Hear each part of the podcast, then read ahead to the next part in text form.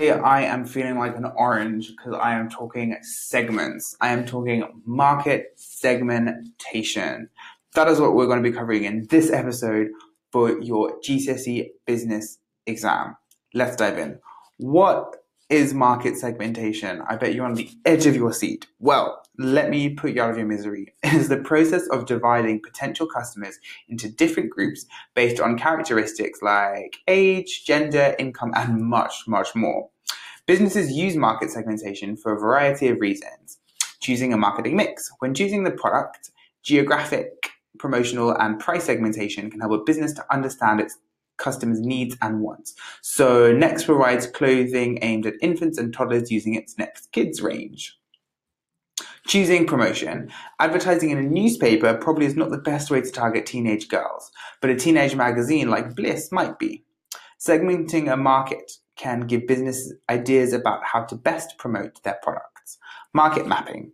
Market mapping is a process to identify a gap in the market by looking at what competitors offer. So let's review those features of market segmentation again. Segmenting a market can give business ideas about how best to promote their products. It's the process of dividing potential customers into different groups, and market mapping is a process to find a gap in the market by looking at what competitors offer. So let's do an example. If a cruise ship business wanted to target the elderly segment, what promotional channel might they use? Would they promote in nightclubs? Adverts on Instagram? Probably not. They're probably advertising something like a gardening magazine or something like that. Methods of market segmentation. Customers can be segmented based on loads of different variables. So we can start with location. Customers' wants and needs often change based upon where they live or where they're born. There are many supermarkets focusing on Polish food on some high streets in the UK. It makes more sense for these supermarkets to locate where there are lots of Polish families living. Gender. Some products are aimed primarily either males or females. Boohoo.com is an online fashion retailer that primarily, primarily targets females. Advertising to lots of males may not be the most effective advertising strategy. Income. Certain products, luxury products, need to be aimed at people who earn a certain amount of money. For example, high end kitchens priced at like 20k honey, so many things I'd rather buy than a kitchen, are more likely to be effective advertising in magazines like Ideal Home or the Sunday Times.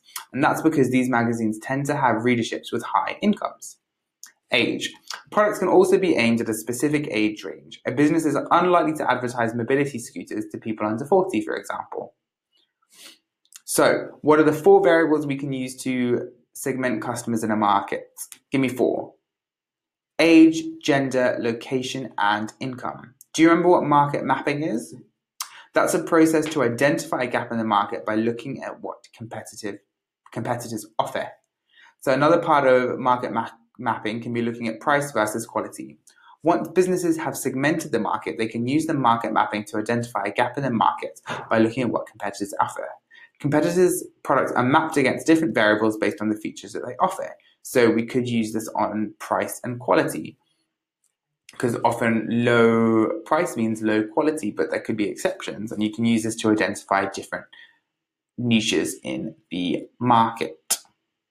Cool. So that brings us to the end of this episode covering market segmentation.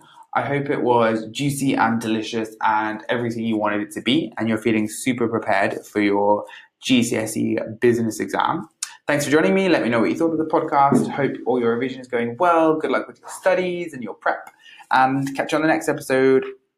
If this episode has got you in the mood for more revision, or you just realised how close your exams are, then just head over to senecalearning.com where you can revise all of your GCSE subjects absolutely free.